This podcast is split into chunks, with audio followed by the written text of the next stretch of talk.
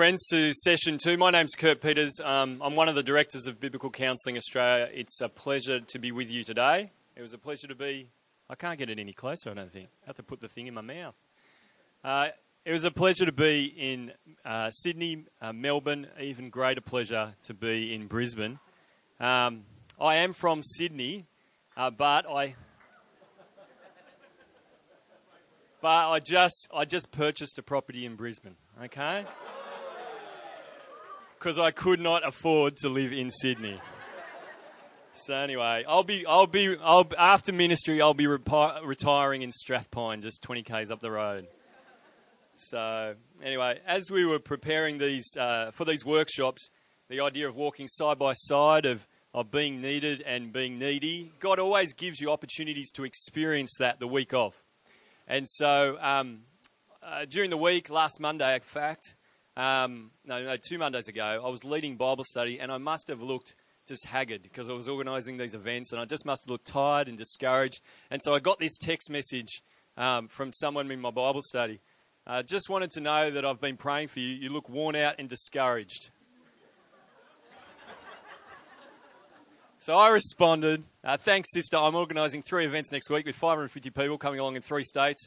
I'm feeling tired before they've even begun just been walking, asking the Lord for his strength. And then listen to this. Well, if the prayers of saints availeth much, I better put in double duty to make up. And so to which I replied, a pastoral, huh? Uh, and then she, I, I, really know this stuff well, uh, very pastoral. And then she replied, He will provide strength and peace, living water and still waters both. Um, and what a blessing that is, you know. I, um, I might have a problem with letting people handle my luggage. Uh, but I am happy to have someone pray for me like that. And so um, we are moving on in this session to not only talk about the fact that we are needy, uh, but we are needed. Um, we all need people like the girl in my Bible study to be praying for us, to be to be encouraging us with the Word of God. So why don't I pray, and then I'm going to ask Ed to speak to us again. Uh, Father, we we know that we are needy, um, but we also know uh, that we are needed. And so we ask now that you'd give us your vision for how we can be used to help others. That we have a passion for your son Jesus, and that we have a passion for his people. And we pray in Christ's name. Amen.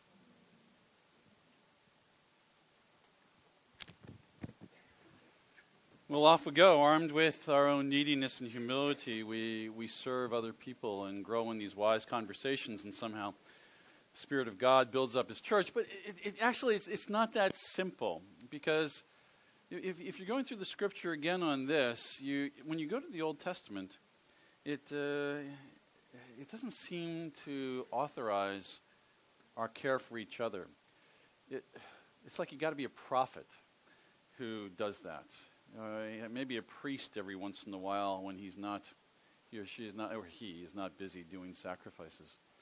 It, ministry seemed to be a professional vocation in those days. If you had problems, you went to the professional because nobody else was anointed. So, kinda, why bother talking to somebody who's just like yourself? But, but everything changes when the new covenant comes in. And when the king, when, when the king ascends, and instead of us and the nations bringing gifts to the king, he gives himself to his people. Who would have thought? He gives his spirit to us, and then everything changes. So, so now, with hum- humility wrought by the Spirit, and the anointing of the Spirit that is on all of us, men, women, and children, now off we go. And, and for this particular time, I'd like to consider what is that chip? What is that? What are the essentials for every single follower of Jesus to be able to know one another and to be able to, to pray with one another? The, the, the essence of all interpersonal ministry. It starts this way. There are two ways we can do ministry. One is we, we set up a booth and we say, I'm available. Anybody needs help, then here I come, come to me. And, and you can do that, it's just nobody's going to come. And the, the, there's a better way, of course. And the better way is, is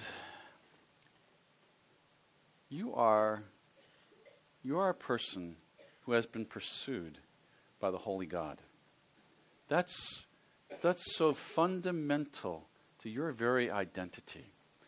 And and, and here we see in Genesis uh, the, the appearance of the story is the, the God says, You are out, and I'm staying here within this tabernacle of Eden.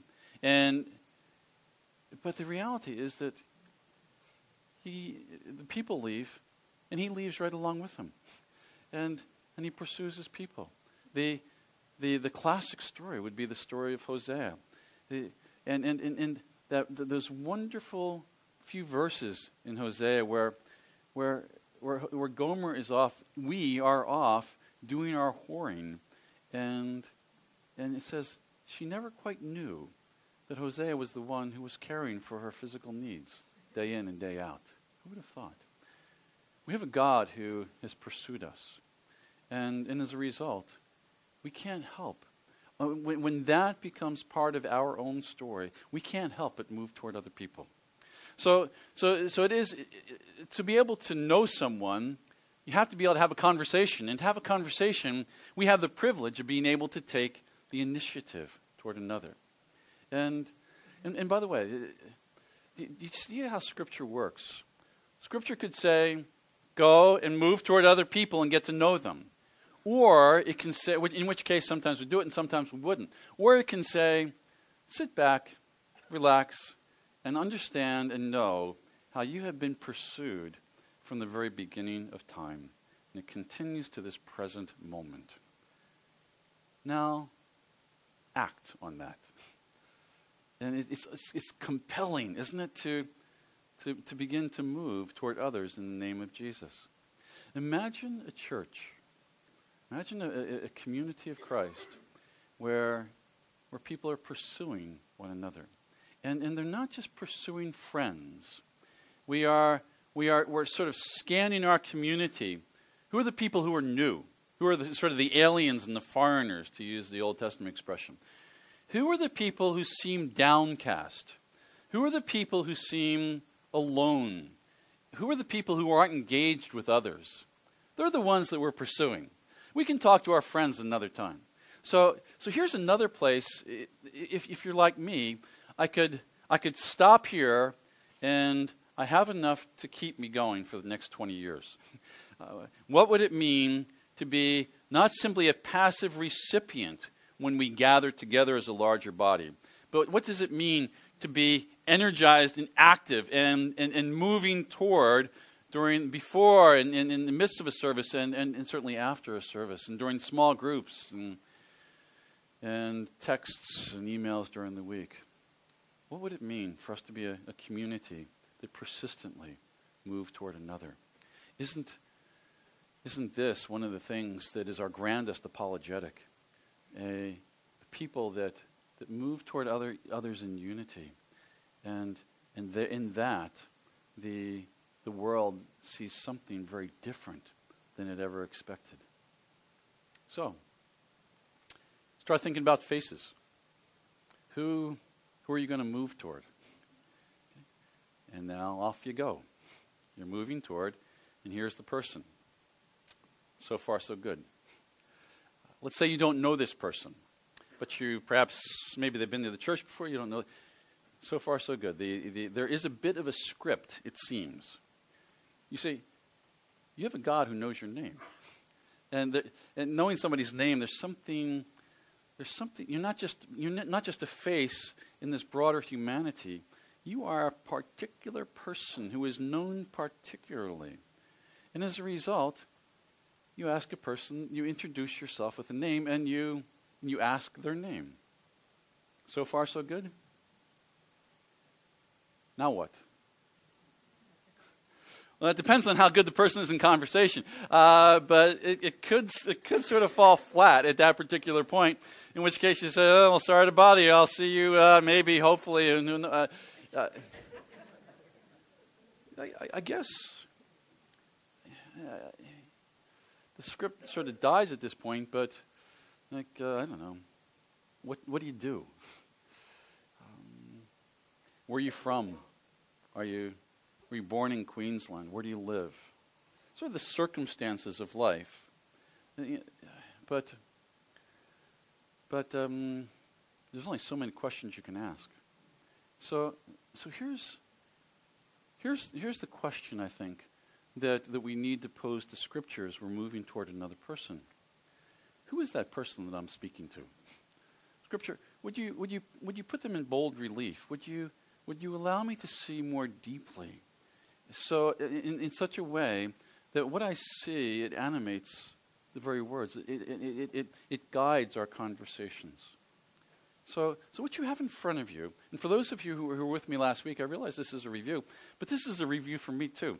And it's, it's a great review, and, and, and it's further in and further in. There's, there's, there's, there's new applications for it all the time. So, who is that person?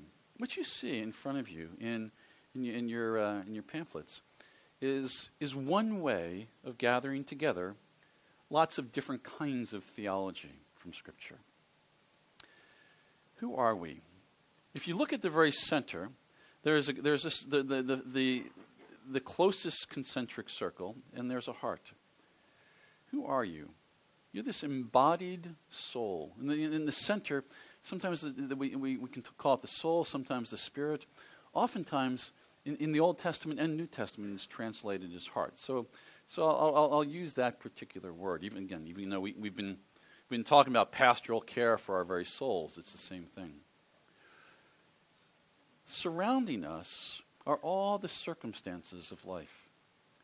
The, of course, the, the grandest circumstance is that in Him we move, live and move and have our being. We have, we've had our eyes open to know that we live in God's world.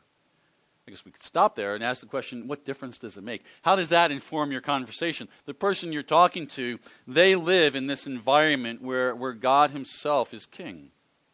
Oh, uh, and then, then you look at another concentric circle that we can't see with the naked eye, but, but Scripture has, is, is, is, is God through Scripture has graciously opened our eyes to see these things. I know something about you. I know that you live in a world that is not necessarily very safe. In, in, in Australia and the United States, we have peculiarly safe environments, even though you probably think that everybody in the United States is packing a pistol and, and ready to shoot their neighbor as soon as you know, crossword is said, which is not exactly true. Um, uh, it's, the United States is safe relative to the Middle East, I should say. Um, so we live in a relatively safe environment, and we can be fooled into thinking that's actually the case. But, but there's this sort of stalking lion who, this opportunist, always looking for ways to, to, to win us over. That's part of our, the circumstances of our life all the time. We can pause there and say, and what difference does it make? the person you're speaking to, they, they live in a world that is the, the battle has been engaged. And, and the, the, the lies of the evil one, they, they come day after day. What else do you know about that person? There are, there are indeed other, other features to their environment. There's where they grew up, there's the family that they grew up in, there, it's their work, it's their relationship, it's their, uh, it's their ethnic backgrounds. All these different things are part of our environment. And there's more. And there's more. And here's where we're going to, to, to, move further. And oh, by the way, another part of our environment is our physical body. And and, and, and, and, and, and this, this little x ray is, is, we're, we're, setting up to, to, to identify that as we go further in, it, it's a little bit harder to talk about, a little bit harder to see. How are you? What's happening? Well, I feel a little bit sick. That's, that in some ways, that's the circumstances. We're saying there's something in life that is hard. We're a little bit more open to, to share such things. So here's this person speaking to you. That, that, that helps us. They live in God's world. It's a, it's a world that, that, is, that is under some kind of siege. There are all these different circumstances in life, including their physical body, which is which is offering certain blessings, but, uh, but also offering certain curses to the person. Okay, now let's, let me, let me, I'll do this personally. Let me introduce myself. I, my name is Ed. I grew up in the Philadelphia area, which is on the east coast of the United States. Married Sherry, have two daughters, have seven grandchildren with one on the way, work at a place called CCEF. Hmm. Boring, I think, a little bit, isn't it? it I've given you some of the circumstances of my life, which, yeah, that, that's, that's good, but it leads us wanting to say, to ask, well, tell me more. Notice this. My name is Ed. I grew up in the eastern part of the United States. And every once in a while, I pine away for my wife's homeland, which is California. Because uh, California, well, if you ever go to California, it will remind you of Queensland. Uh, it's just this wonderful, beautiful place. Uh, now, what do you, you feel like you know a little bit more about me you know that I'm a complainer, uh, and I complain about I can complain about the East Coast and the humidity on the East Coast and the snow. And the older I get, the less I want to shovel snow. Uh, but you also, you also, hey, he's you know, sort of a, a sunny, sort of coastal beach environment. It's yeah, I. You know, there, there's something about that feature of creation that, that, I, that I certainly deeply appreciate. And I've been married to Sherry Sure, that's you know, she's. I won't, I won't, tell you how old she's, but but I, you know it's it's irrelevant. It's uh, I I really like Sherry. I really like her, and and it's there's there's you know there's there's just a little bit more all the time that I have opportunities to see. For example, over the last decade, one of the things I've seen is that, that she is a consummate servant. She is she's She's so, so busy doing so many things for so many people.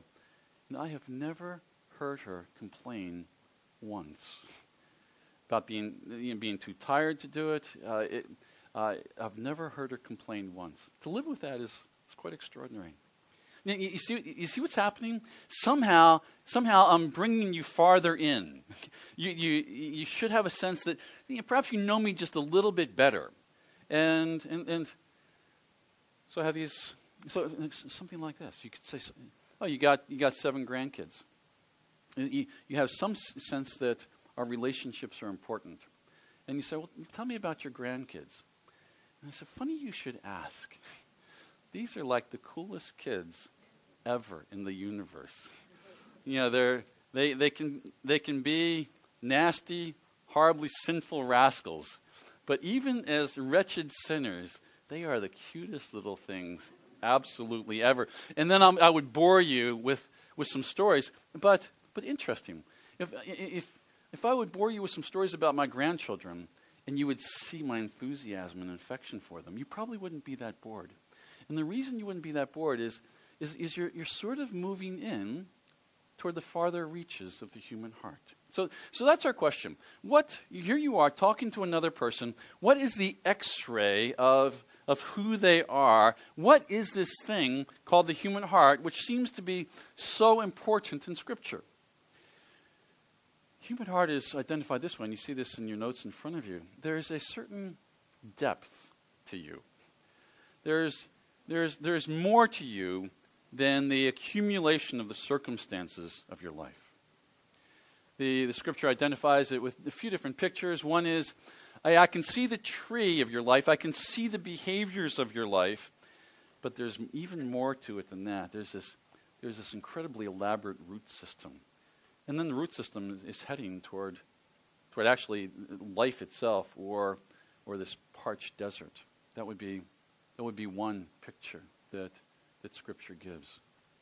Another, the book of Proverbs, it, a person's heart is like deep waters. It's like this well.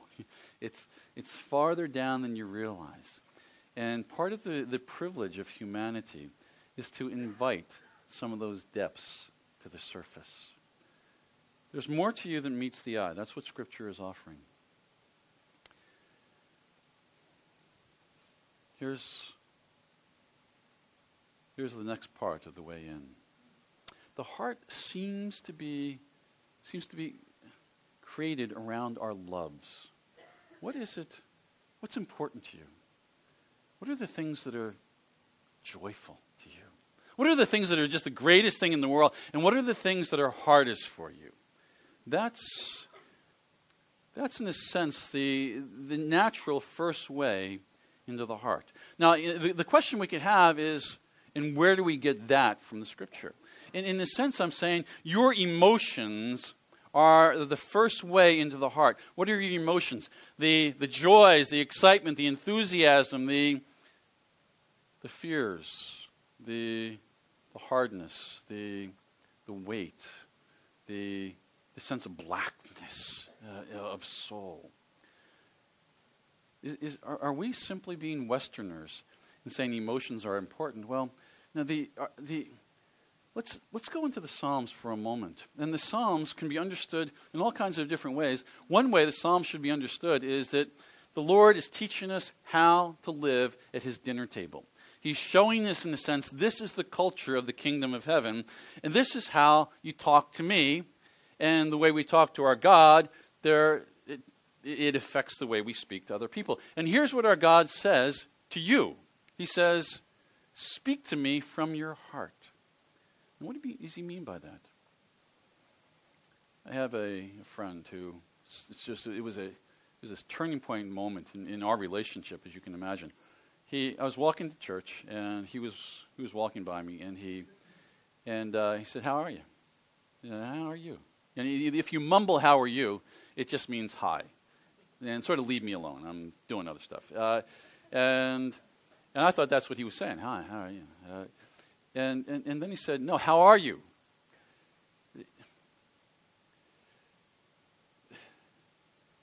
There are a lot of people in the world who are never asked that question, ever. How are you? It, it's, here's, a, here's a friend who, who wants to go deeper into the human heart. And it starts with a simple question How are you? And, and then you say, Hi, yeah, uh, because you, you can't imagine somebody would really be that interested. And then he sits you down and he says, No, I want to hear, I want to hear the very best thing from your week, and I want to hear the hardest thing from your week but by the way, it's, it's something very simple. It's, it's, this is the way into the human heart. But do you, do you see some of the implications of this? Here's a person I say, What? I, I, I've just been the recipient of unusual love, and, and, and, and here's what's going to happen.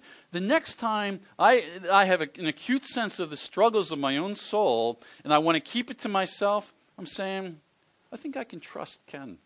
He, he actually cares about the things of my heart. I think I'm going to call him and ask him for prayer. Do you see the way these things unfold in the body of Christ? It begins typically with, How are you? And essentially, we're saying, How, excuse me, how are you feeling? And we're saying this because God Himself has spoken it first to you. He brings you to the dinner table, and you can't imagine that, the, that your king would ask you a question about you. So you, you think he's, he's looking actually past you to somebody else. You can't imagine that. And he comes back again. No, how are you? Speak to me from your heart. And, and, and then we can, we, can interpret the Psalms in one way like this. Oh, you don't even know what to say? Uh, we, we, were, we, we, were talking, we were talking to some people during the break, and, and, and, and there was a mother who said that her, her son was crying one day, and he didn't know why. He didn't have any words. Sometimes in our hardships, we don't have words. And so, so it's as if the Lord to us in the Psalms is saying, Is it like this? Is it like this? Is it like this? You see, he, he knows our souls, and He actually gives us words to help us. And, but but here's the critical thing. It's curious, isn't it? He knows us. He, the, the Spirit of God knows our very spirit. He knows us better than we know ourselves. But somehow, in the midst of this economy of the kingdom of heaven, he continues to invite us to put it into speech before him. Okay, just be, okay, everybody knows everybody else, so you don't have to say a word. There's that implicit knowledge. That's not the culture in which we live. No. How are you? throughout, you know, th- throughout our day so far, it, we could stop at any one place and say, This is enough for the rest of my life. to, first of all, be stunned that the Holy God comes and says, How are you? and speak to me from your heart, and, and then to be, to be going off and, and asking, How are you? A, for example, a, a, a person from our church who, who has been hard to understand, hard to know. And I think he actually comes with his wife. He uh, don't have real clear evidence that he follows Jesus. How are you? I know his name.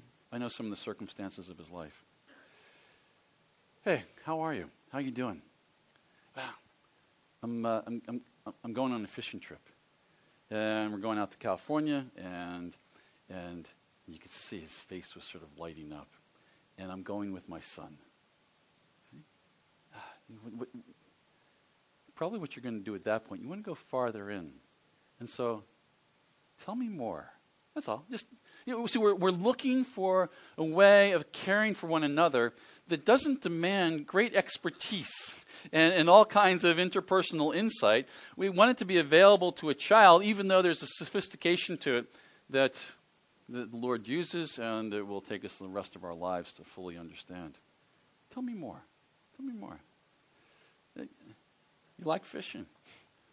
Tell me about fishing. What do you like about fishing? And and he he talks about how he has a has a has a, has a busy life with a with a, with a job that has a great deal of responsibility and pressures, and oh, you see, just got in a little further. uh, he, I, I knew his job, but now I know what his job is like for him. He loves his job, but it is it is a very difficult job, and and fishing is it's like a kind of Sabbath for him. Tell me about your son. And he goes on and, and, and, and identifies this son he hasn't seen for, for, for probably six months or so. And he just loves his son. And you see, ah, great, great. Now, no, notice, this is just, we're just, we're just beginning to enter in. But, but notice, notice how this unfolds. The, the next time I see him, what am I going to do?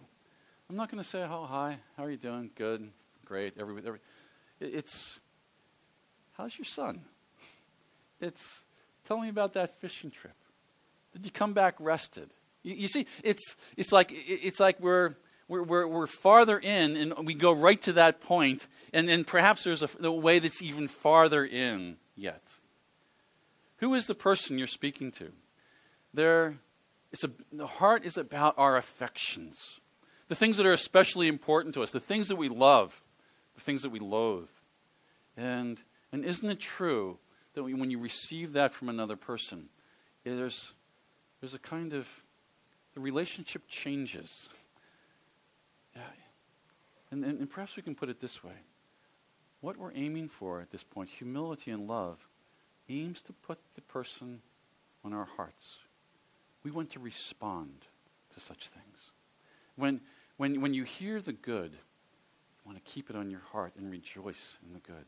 So here's a person who is speaking about the good. He's going to be fishing, and he's going to be fishing with his son. Ah, I, have, I, I have him on my heart in a different way. And when somebody's on your heart, you can't help but follow up and say, Tell me about your time with your son. Which is very ordinary, but nobody has ever asked him about his affection with his son. And he knows that something different, something deeper is happening in this relationship. And that's where the story is at this point. We've, we've been over, we've been invited over their, their house for a meal. And, and now, I guess the question is, is there any farther in? Uh, there actually is. But to hear someone's joys and to and to have them on our heart in, in such a way that we, we are moved and we follow up with it. That's what happens when something is on your heart.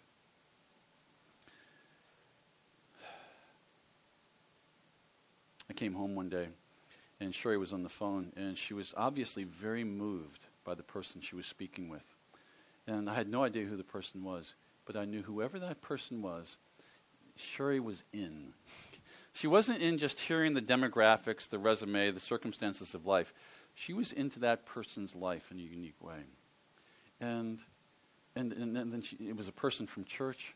And, and from that moment on, Sheri was obviously moved by something that was hard. Oh, I'm, I'm, I'm oh, that, that is so hard. I am so sorry. Is there, is there, what can I do to help? It was basically it was were those simple responses. But but it's one thing to hear hard things in another person's life. It's another thing to be moved by them.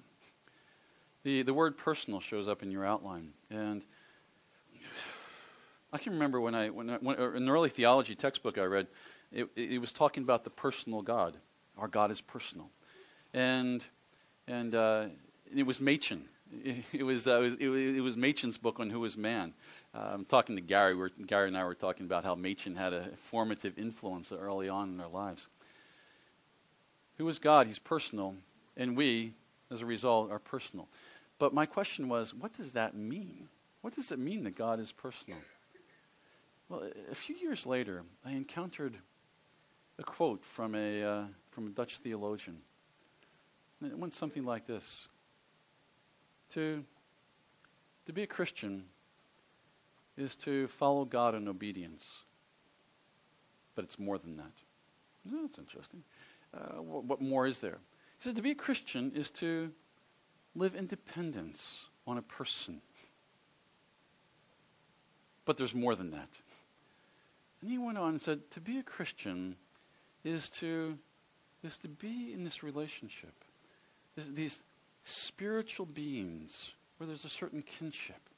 That This, these, this is like your kind, these are your people, where, where you speak, and the other person is affected by what you say. They're moved by what you say. They're a little bit different because of what you said. And they speak back to you. And, and you, in turn, are affected, are moved by the things they say. Back and forth, back and forth. That's what it means to live before the personal God, who doesn't simply offer edicts to his people. He speaks to us. And he says, Now you speak to me. uh, I, want, I want to continue to have you on my heart. And we speak to him our joys, our troubles. And there's more. There's a depth to the human heart. Is as we go further in, the scripture says something like this The good person out of the good treasure of his heart produces good, the evil person out of the evil treasure of his heart produces evil. It's out of the abundance of the heart that the mouth speaks. The, the moral direction of our life is established by our heart. We don't always see that first. The, typically, in our relationships, the first thing is, How are you? How are you? What's, what's been good? What's been hard? What's been important to you? The, but as we walk along with someone and bear them on our heart a little bit more, perhaps we're able to go farther in. For example, a, a man in our church who's trying to engage and, and, grow, and it's hard for him. It's just he's, he, he feels very awkward around people. I talked to him one time, and I can't remember the question, but but we live in suburban Philadelphia, and it's more of an urban area. And he was talking about the, the area where he grew up, and it was it was this wonderfully rural area, and you could see him just sort of just sort of drift away, thinking about those times and those places and the fields and the woods. What was it? It was it was it was different than saying, "Yeah, I grew up in, in, in rural Pennsylvania." It was yeah, I grew up in rural Pennsylvania. I loved it. I just loved it. What do you do with that? You just, I don't know, you just savor it. You don't necessarily have to do anything with it. But, but then you go farther in.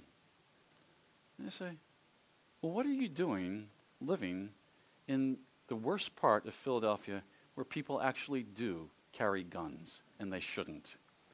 What do you do? What are you doing living in an area of Philadelphia where where every day when you come out your house, you're going to find a new supply of used drug needles. What are you doing living there? And, and he simply says, I, My wife and I simply believe that this is where God has us right now. This is where God has called us. This is where there are special needs. Now, what do you see? You, you see, you've just been brought farther in. You, it's, it's his passions, but, but now you see passions that direct the moral course of his life.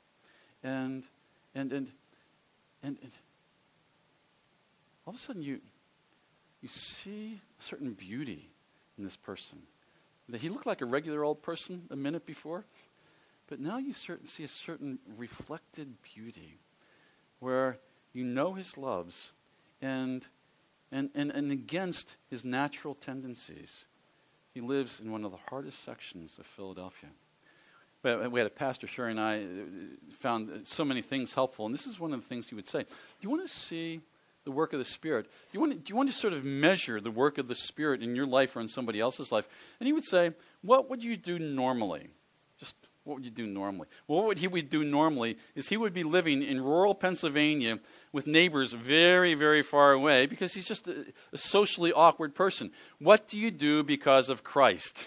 And, and that gap, that's the work of the Spirit. And, and we just had an opportunity to see this huge realm of the work of the Spirit in, in this person's life. I get to know my wife um, and initially, when I got to know her, it was really quite superficial. You know, she was a Christian, and I thought she was a babe. Uh, you know, that's uh, sort of a, she, she's embodied. Um, and she, you know, so, um, and uh, and so that's good enough for me. I'll marry her. Uh, and but then then you move farther in, you see the things that are on her heart, and then what I just mentioned a second ago, you you, you, you go farther in and you see what animates the moral direction of her life. And you see her delight in serving other people. And you say, You are gorgeous. You are just absolutely gorgeous. the, the, re, the reflected beauty of Christ in you is, is inspiring to be able to see.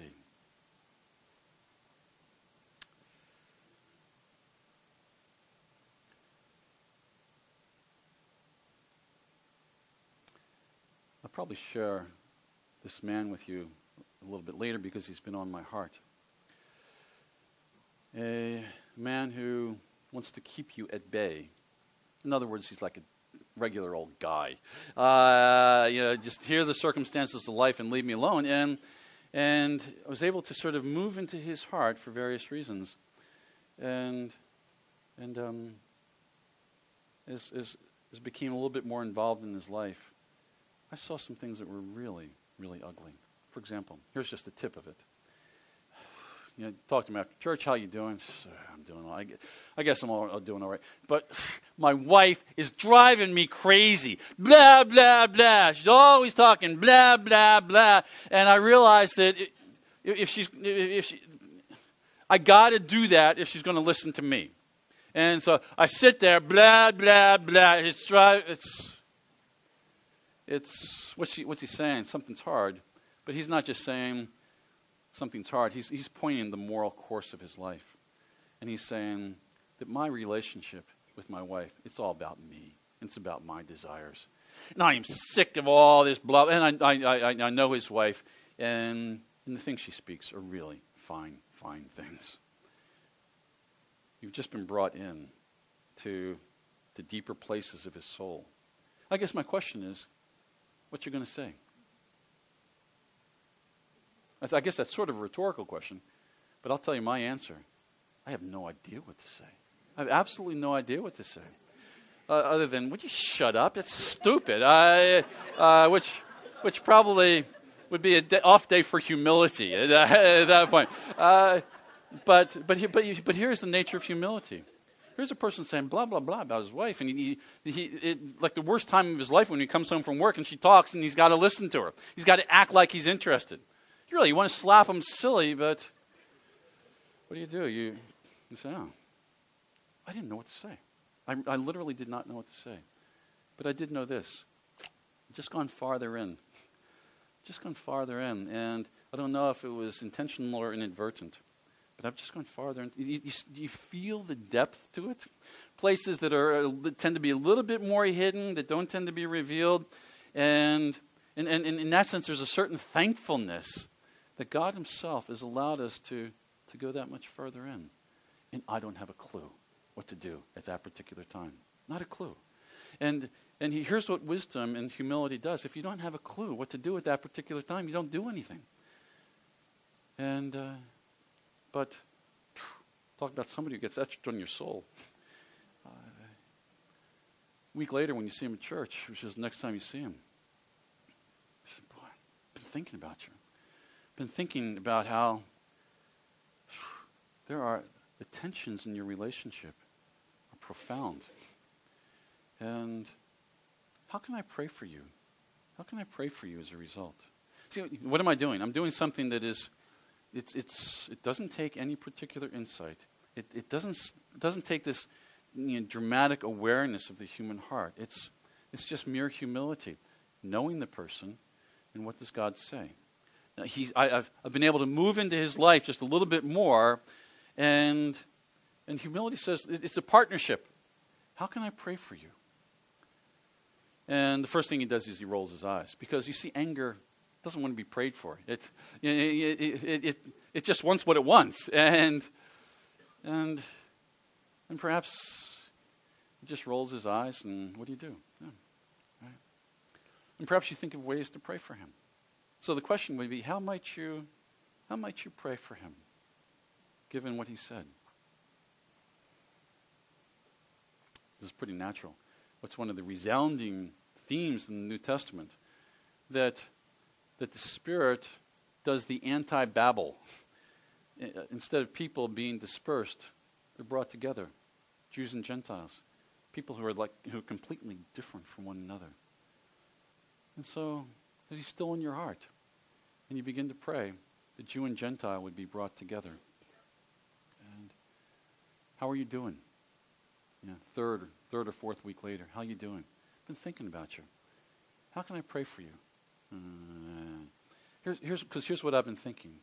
I I know, and by the by the way, I I'm, I'm, I'm reaching ahead here. I know that since you have the Spirit of the living God, you want to do right and good in your relationship. I know that you're one who wants unity. This is what God has called you to, and what God has called you to is a really, really good thing. And, and, and, and we're going to love it as we grow in it. I'm going to pray that the Lord brings Jew and Gentile together in your relationship.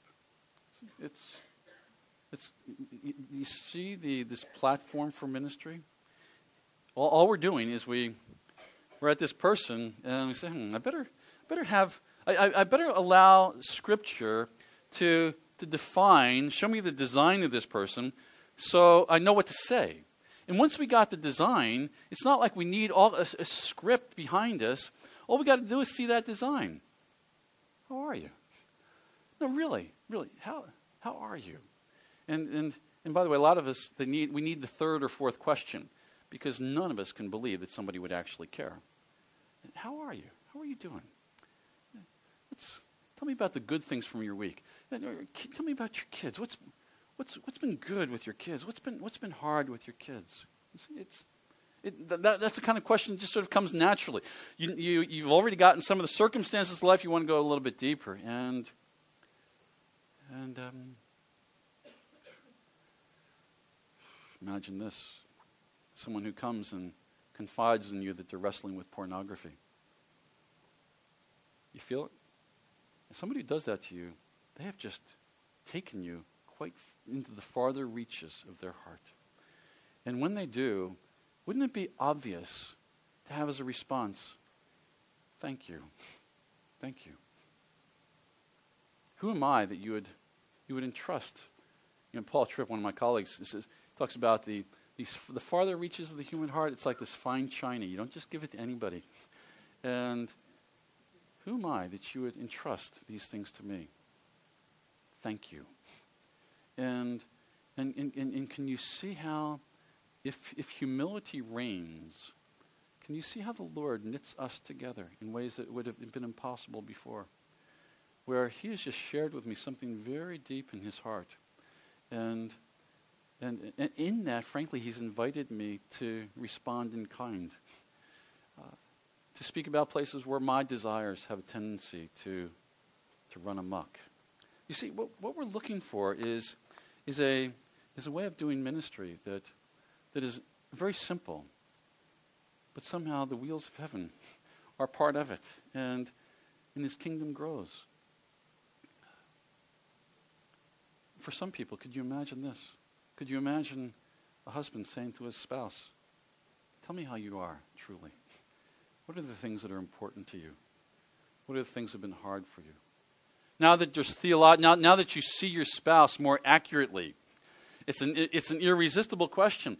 And, and I know if, if all the men at, the church that I attend would ask their spouses that, there would be a lot of crying spouses because they've, they've never had anybody ask them such a thing. It's, it's, you see the simplicity of this, but you see the richness of it and how, who are we that we would be given opportunities to see the design of humanity, to know how to love wisely, to have conversations that go farther in and farther in. And of course, farthest in, what animates the human heart is the very depths of your soul is your knowledge of God. And, and, and, even for a non Christian, the very depths of their soul is the knowledge of God. Romans chapter 1, you know, we, we all have this echo of the knowledge of God, but some of us sort of push it away. But here's the curious thing that, that you, all, you all, probably all have illustrations like this a neighbor who, who was very hard to you or to Christ, and then the neighbor goes through something very difficult. And, and then you ask, Could I pray for you? And, and, and your, your experience might be a little bit different than mine, but I've never, ever had an experience where a non Christian said, No, don't pray for me because I don't believe in Jesus. Leave me alone. I've never had anybody say that. It's, it's almost inevitably, Well, thanks. Thanks. It's, what is it? It's the, it's the x ray guiding us. Who, who are we? We're at the very depths of our souls. It's a matter of allegiances.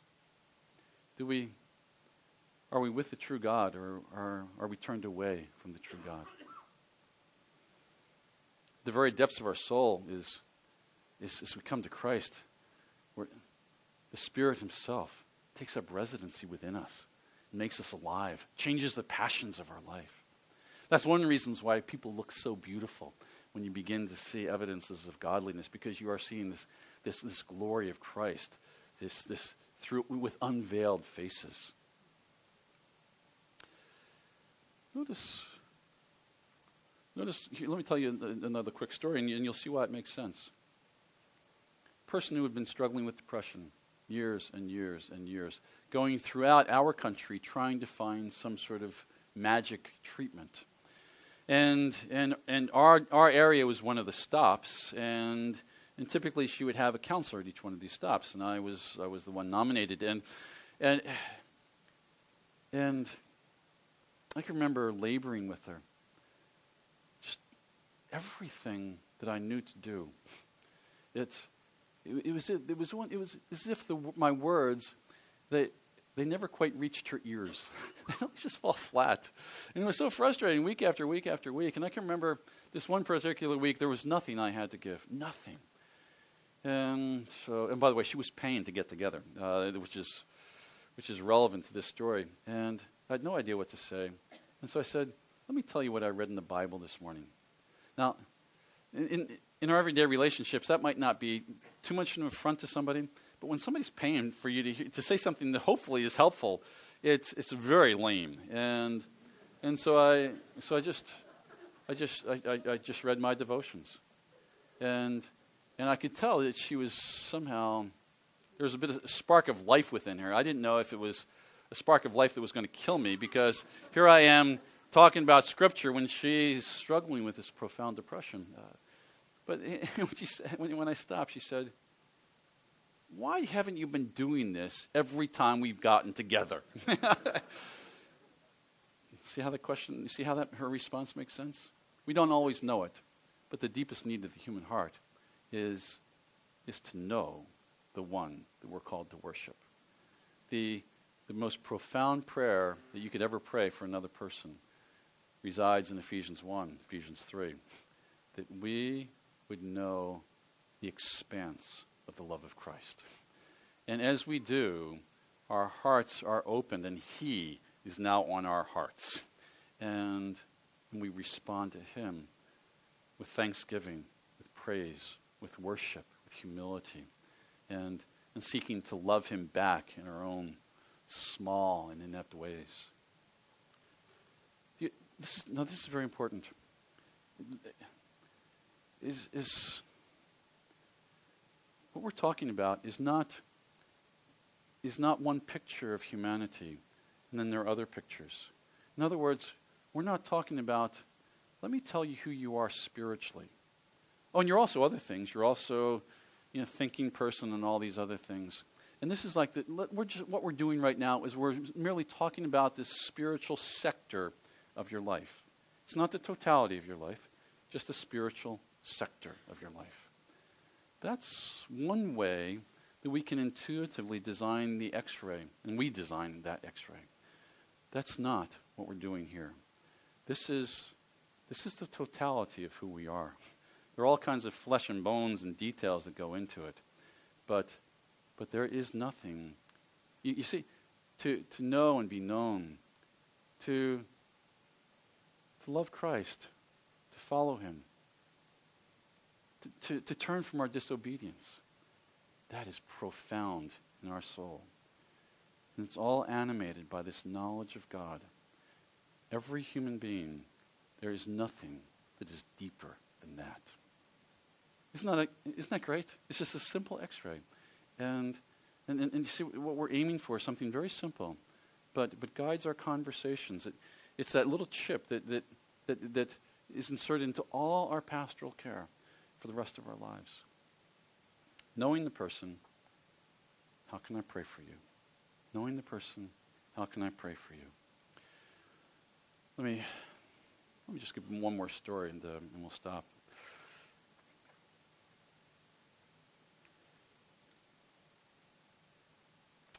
I'll, I'll, I'll just give a, a, a, a, very ordinary story from a typical small group.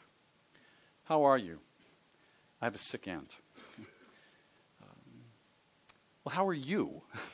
you know, how are you? That, it, it's, you, you, you're, you're, you care about the person's sick aunt, but but it's, it's, it, this, your understanding of the person is you want to know that person. Well, how are you? and the person might talk about their own sickness. That's, that's a little bit farther in, isn't it? It's a little bit farther in. And, and so we, we what do we do? In, in the face of somebody talking about sickness, we pray for health. And then, how are you? Okay. You've been, been thinking about you. I mean, uh, uh, uh, thank you for sharing just, just sort of the physical struggles you have. How are you? Yeah, I'm still struggling with those things. Well, how, how are you doing in the midst of that? Uh, you know, how can I pray for you in the midst of that? Because, because when, when, when, when physical trials, when they, per, when they persist, it, we can't just hold our breath and get through it. How are you doing? How can I pray for you? And you see what, what I'm doing is, is, is I know, I'm knowing that person better, but now I'm, that second question, how can we pray? And and indeed, James talks about praying for healing, but, but typically when we pray for healing, Scripture adds, adds more. 2 Corinthians 4 would be an example of this. 2 Corinthians 4 says, Indeed, the outer man wastes away, but the inner person, the human heart, can be renewed day by day. And perhaps you, you, you see, you, you, see what you're doing? You're, you're going farther into Scripture now. You're going farther into the very heart of God and, and you're saying, Can I pray this for you? That, that indeed, in the midst of your hardness, the hardness of this, this physical disability, that, that the Spirit of God would bring increasing life to your soul. That's all you pray. But, but, but now notice, notice how it goes. And, and so you see, if somebody is on your heart, you, are not just sort of this prayer consultant. You go to this person, you go to that person, you go to that person. If somebody's really on your heart, what, the next time you see them, you're going to say, I've been praying for you. I've been praying for your soul. How are you doing? I've been praying that the Spirit of God would encourage you in the midst of, of things that feel like physical decline. You see, it, it's, it, you have a questions farther in right away. And, and it just so happens that you weren't intending to do this, but you've just blessed me if I'm the one with a physical disability. Because sometimes what physical pain can do is, is it makes our world very, very small. All we can do is we experience the pain. And in you praying for me, all of a sudden you remind me that I live in this three dimensional world. And, and, and as you pray more specifically from the, from the very things that God calls us to know and to, and, and to have in Him, when you pray those things, it just it enlightens me. Oh, I've never prayed those things before. It, it, it takes me into the farther reaches of the very plan of God. And, and this, is, this is our foundation for, for the most exquisite of help and personal care. And isn't it just like the, the nature of God to take the riffraff? You have that expression in Australia? It's like the, just the, the goofy folks, the, you know, the people who you know, just they're not that impressive in themselves. Isn't it like our God to take people who don't have this glamorous insight in ourselves um, and we just do simple things in humility and love, moving toward knowing something about the human heart, wanting to go farther in and farther in because it's such a great pleasure in this way we're called to go. And as we do, for some reason, for some reason, the, the kingdom of God is, is left in a slightly different place. The kingdom of God it, it expands in some way. It, it is invited. It is, it is grown in our hearts and, and even in our community. Who would have thought? Let me pray.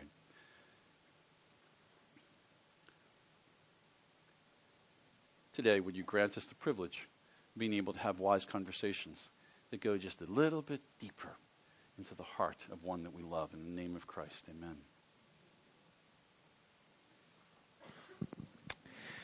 Well, we're really excited that you have come along today. Um, but we're even more excited about what you might do as a consequence of today. Uh, we asked Ed out, and we're excited about Ed coming out because we feel like he gives a vision for a church that gets alongside each other and walks wisely with each other and, and loves each other. And so during the day, we wanted to give moments for you to think through what it could look like. And one way we thought we could do that is through case studies. So if you go to page, I think it's page seven and eight, of the booklet, or maybe six and seven, two numbers next to each other. Um, you'll see a case study there that Ed has written for about uh, for men and one for women. And so I'm going to give you a couple of minutes to talk to uh, another male, if you're a male, or another female, if you're a female, about the case study. Uh, for the, say for the next five to ten minutes. And so we want you to discuss the question is after you read through the case study, how you respond to your friend.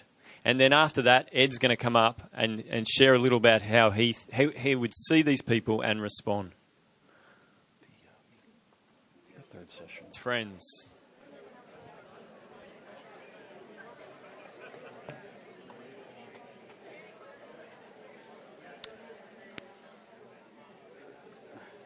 These are these are two people from my church, and I just I just I just uh, wrote down a few things that have been from the last couple of weeks of my life, right before, you know, before we came out. So these are relatively current events.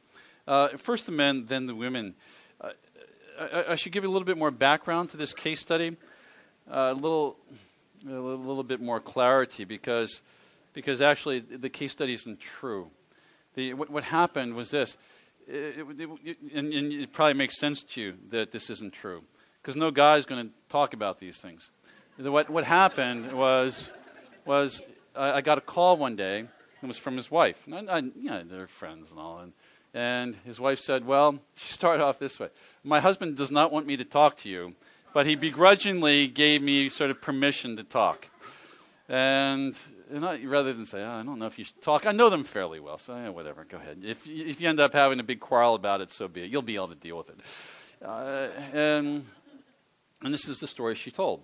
Uh, and and the, you know, the, the, crux of the story is, is, is, is, is, is this, this friend of mine actually was instrumental in his neighbor's conversion. So, so he, he, it was, he really cared about this neighbor. And the neighbor tends to be sort of this quiet, reserved uh, tend, tends, uh, person who tends to isolate himself. And, and so I don't think my, my friend noticed the growing animosity. And, and it just came out this one particular day get off of my property and essentially never talk to me again. He was just, he was undone by this. And it was his wife who talked to this other man's wife.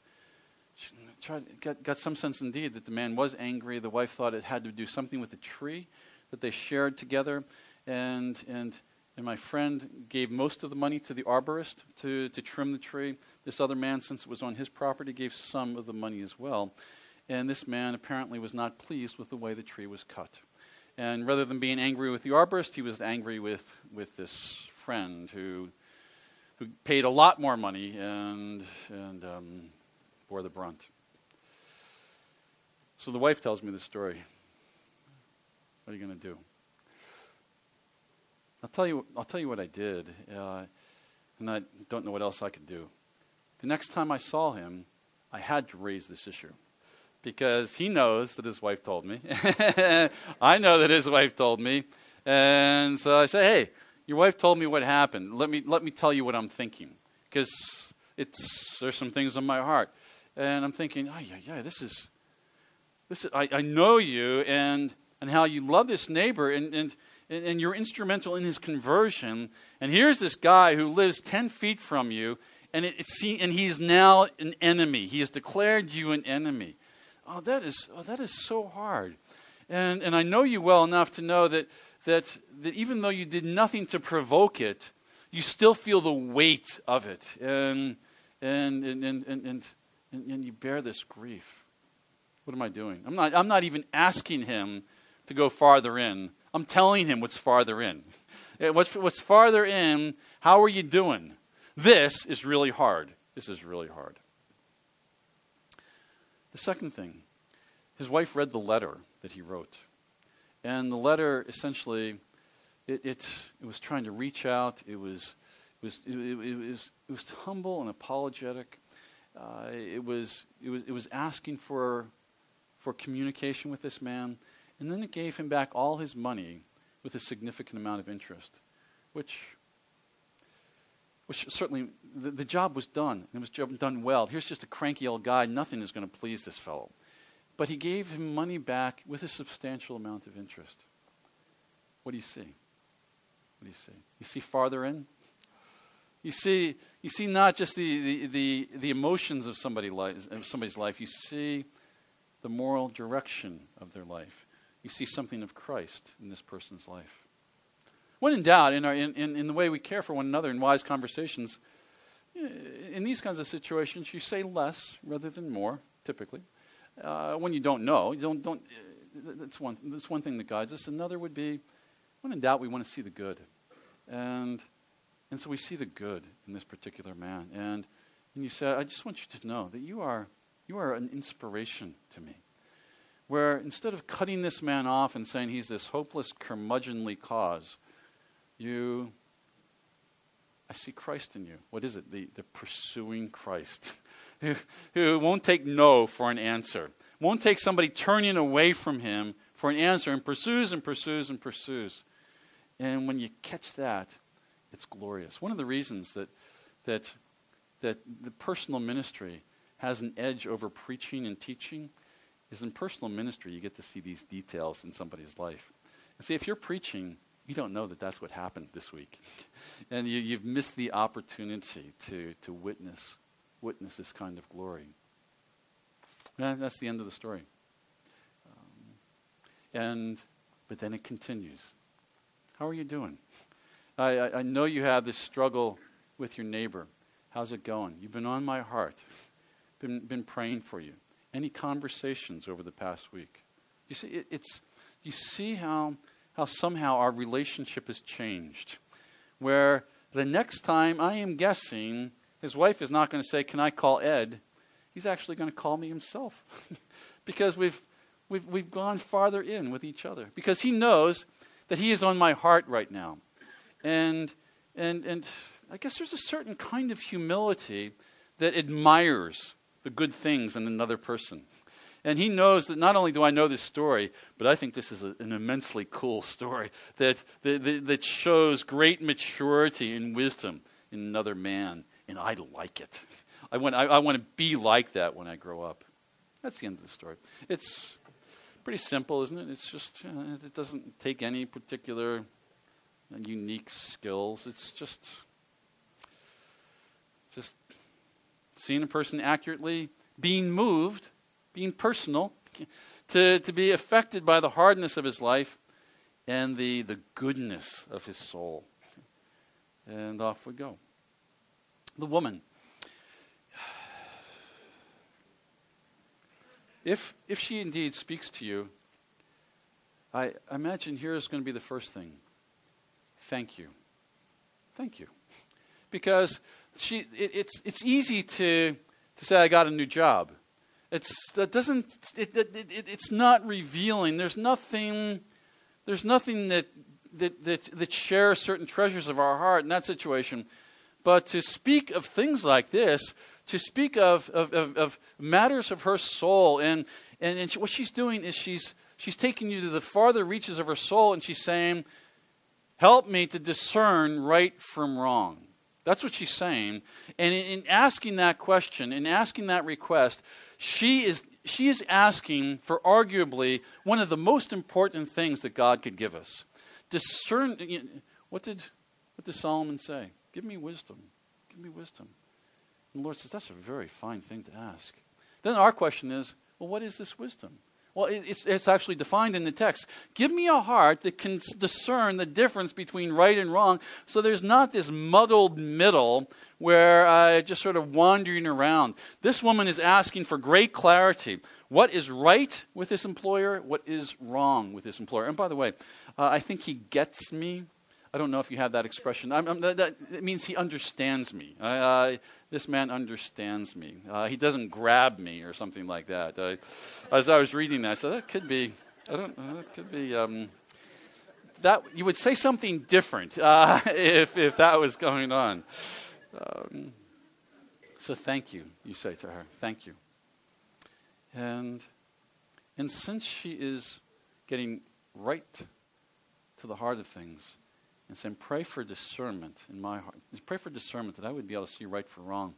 What do you say? You say, You are amazing. You are absolutely amazing. To, to pray according to, to, to the very Word of God and to ask for those very best of things. And can you see how the body of Christ begins to change? I suspect it, it, it, it provokes you to thinking, and where is that muddled middle in my own life? Where do my own imaginations sort of say, well, I'm, I'm not doing anything sexual with this other person, but wouldn't it be nice to just have a conversation? Uh, uh to, you know, to the, uh, I can remember reading uh, some statistics from the internet a little while ago. Uh, the number one sites men tend to hit are pornographic sites. The number one sites that women tend to hit are sort of romance story. And it's, there's that muddled middle. Uh, it's, hmm, wouldn't it be nice if, if he was more my knight in shining armor, if he showed the kind of attention that this person in this story shows? You, you see, you see how this simple neediness, this simple request, it has this ripple effect through the body of Christ. Thank you so much. You are amazing. You are utterly amazing. How can I pray for you? Well, you don't even, even have to ask that. What do you do? You, you, you find yourself doing this. Let me pray for us that we would be discerning of soul in, in these, especially in the sexual arena, because that is where the ambiguities are especially apparent in our culture today, and I guess our culture ever. Throughout human history, that's where the ambiguities could lie. Because what, what, what is it? it? It's, okay, that's sin, that's not. But the closer we get to it, uh, it's, what, what's the nature of sin? We like the things that are deadly. And we don't even, dis- we don't even discern that they're deadly. It's all of a sudden what, what, what, what, what we perhaps from a distance saw is death. The closer we come to it, it looks a little bit more like life than we once, we once thought. To, to pray for that kind of discernment. One other thing that, that you might mention with her is, is what are you going to do with your husband? What do you, and by the way, humility, it doesn't say, and this is what you should do with your husband, because the scripture doesn't say, thou shalt speak these things to your husband, but the scripture does seem to give a certain amount of guidance. And, and so the question is, what does it mean to love your husband in this situation? Or more specifically, do you, have you thought about speaking to your husband about this? It's a question. It's, it's one application of, of love and wisdom. There might be all kinds of other applications to it. But you float that question, and wise woman, she's, she's already been ahead of you. Yeah, I, I, have thought about that, and, and I do want to speak to my husband. And here's a husband who really doesn't wants to be left alone. He, he, doesn't want to hear what's going on in his wife. wife it's the, these two independent people, even though it's been a grief to his wife. And that's what she does. She goes and she shares these things to her husband. And he gets it, he understands it. Here is a wife who is sharing the farther reaches of her heart with her husband. She's not talking about who's going to pick up the kids today, uh, who's going to take care of the leaky faucet. Uh, not that those things are wrong, but they're, they're, the, they're the superficial details of life. She's going farther in. She's sharing her own soul with her husband and saying, Here's what I've been thinking. I want to protect my heart in my relationship with my boss. And, and I, I, I don't want to go anywhere near a boundary of, of flirtation. And I, I, I want clarity on such things. Would you pray for me? And, and he did for the first time ever in his entire life, publicly. He, he prayed for the soul of his wife. And, and I am guessing he saw two things. I know he saw one thing. He saw a wife who is very committed to him because of Christ. I want to protect the boundaries of our relationship. There's something very, very attractive about that. The other is, I am fairly certain that he also saw how she, she was the better person, where she was concerned, where, where she was living with this, this, this deep concern to protect the boundaries of her relationship. Meanwhile, he was not as interested in protecting the boundaries of their relationship. He was interested in protecting the boundaries of his own interests, but not in the interest of the two of them together. Isn't it's simple stuff, isn't it? Um, it's, it's you have her on your heart. Next time you see her, how you doing? you know, I've been thinking about what you said, and it's it's extraordinary, isn't it? In fact, as I've been reading through Scripture, this, this thing, knowing the difference between right and wrong and having crystal clarity, this is like a really big deal. This is like on the heart of God. it's not like a you know, nice little thing. This is, this is God Himself just, just working life in you. And it's got me thinking, and, and where are the places where I want to have the same kind of discernment? Thank you so much let's pray. And, and, in fact, here's a friend. Let's, let's bring her in. Let, it's, this is too important to keep to ourselves. Let's, let's ask other people. It's, there it is. It's just ordinary, weak people, needy people. The only thing that happened with her is she, she said she was needy to another person. and what does it do? It, it, it, it, it, it, like opens up these spiritual realities. Can't help to see something in our own hearts. Can't help but invite people in to, to seeing these beauties as well. And yeah, maybe if I come back again, then I can I can let you know where it went. But that's that's that's where it is now. So. Thanks, Ed. Um, I just want to take a few moments before lunch uh, to introduce you to the, to the Ministry of Biblical Counselling Australia. Uh, I uh, trained at a Bible college 11 years ago. Uh, I was trained as a preacher. Uh, I was trained to exegete the text well and, and do some application. And I got out into ministry and I worked really hard at those things. I thought I was just going to preach the, the, house down as, as well as I can. Um, and then after about three years into ministry, I call it my honeymoon period, n- nothing really went that wrong. But after three years, um, two of my youth leaders, their, their, marriage imploded before my eyes. And all of a sudden, uh, I felt like I knew how to preach, I knew how to exegete the text, but when I was dealing with this, with this right up close, with this severe brokenness, Uh, when I slept the night with the guy, his wife had left him. When I slept the night with him and he was just in tears, crying, I just felt, um, I just felt like in those moments I needed to have some wisdom. I needed, I needed to be equipped to move towards him in love, and I felt like I didn't have a clue. And so it was at that point I thought, I need, I need to do some training this. I need to find out someone who's, who's done some thinking on this, on how we can actually take the beauty of the gospel, which we all love, and apply it to the, to the hardest of our realities in people's lives. And so it was at that point I encountered what's called the, the biblical counseling or the biblical counseling movement. Uh, a, a group of people worldwide who are taking the riches of God's word and applying it to the details of people's lives. And so over the last uh, seven years, I have connected with people right across Australia, um, probably about 500 people across Australia in 250 churches. And, and they're all, like me, uh, wanting to grow in their capacity to minister God's word, uh, which, which is a really exciting movement to be a part of. And so, as of March this year, we, we formed, we said we've got to get this thing legal. Uh, because you know after a while you can't just be this organic group of people in relationship. Uh, you've got to get legal. So we got legal in March and we became an incorporated association uh, with four directors: myself, Peter Sondergeld, uh, a man down from Victoria named Dr. Carl Hood, uh, and another man named Neil Castle, who's the executive pastor of City on a Hill Church down there.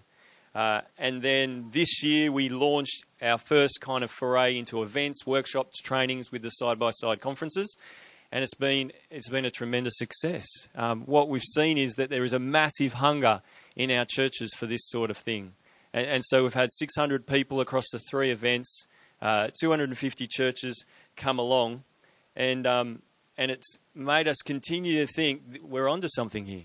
Uh, there's a real need here, and so our vision is, um, and it's going to be up on the screen. Pete's going to help me out.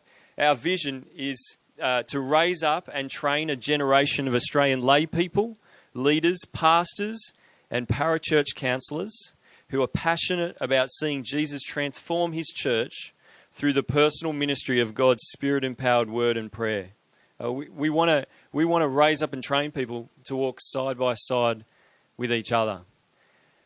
Now, obviously, that's a training goal. Um, and so, what are we going to do? Are we going to set up the Biblical Counselling Australia Institute, or, or you know, what, what, are we going to do? Uh, well, we're not. We're not going to reinvent the wheel on training. Um, we've been so blessed in our country with so many training institutions and opportunities for training. And so, as we've thought about it, we've seen that there's six kind of key areas that we want to develop over the next six years. Uh, the first one is to partner with theological colleges to provide Australian based biblical counselling training.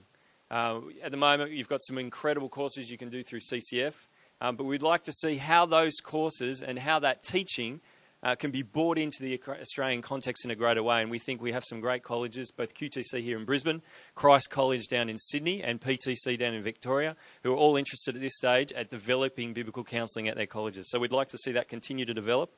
Uh, number two, we'd like Australian authored small group materials for training lay people uh, and, and leaders in local churches. Uh, we just we want to start writing things. We want to see materials in churches that are going to see people walking side by side with each other.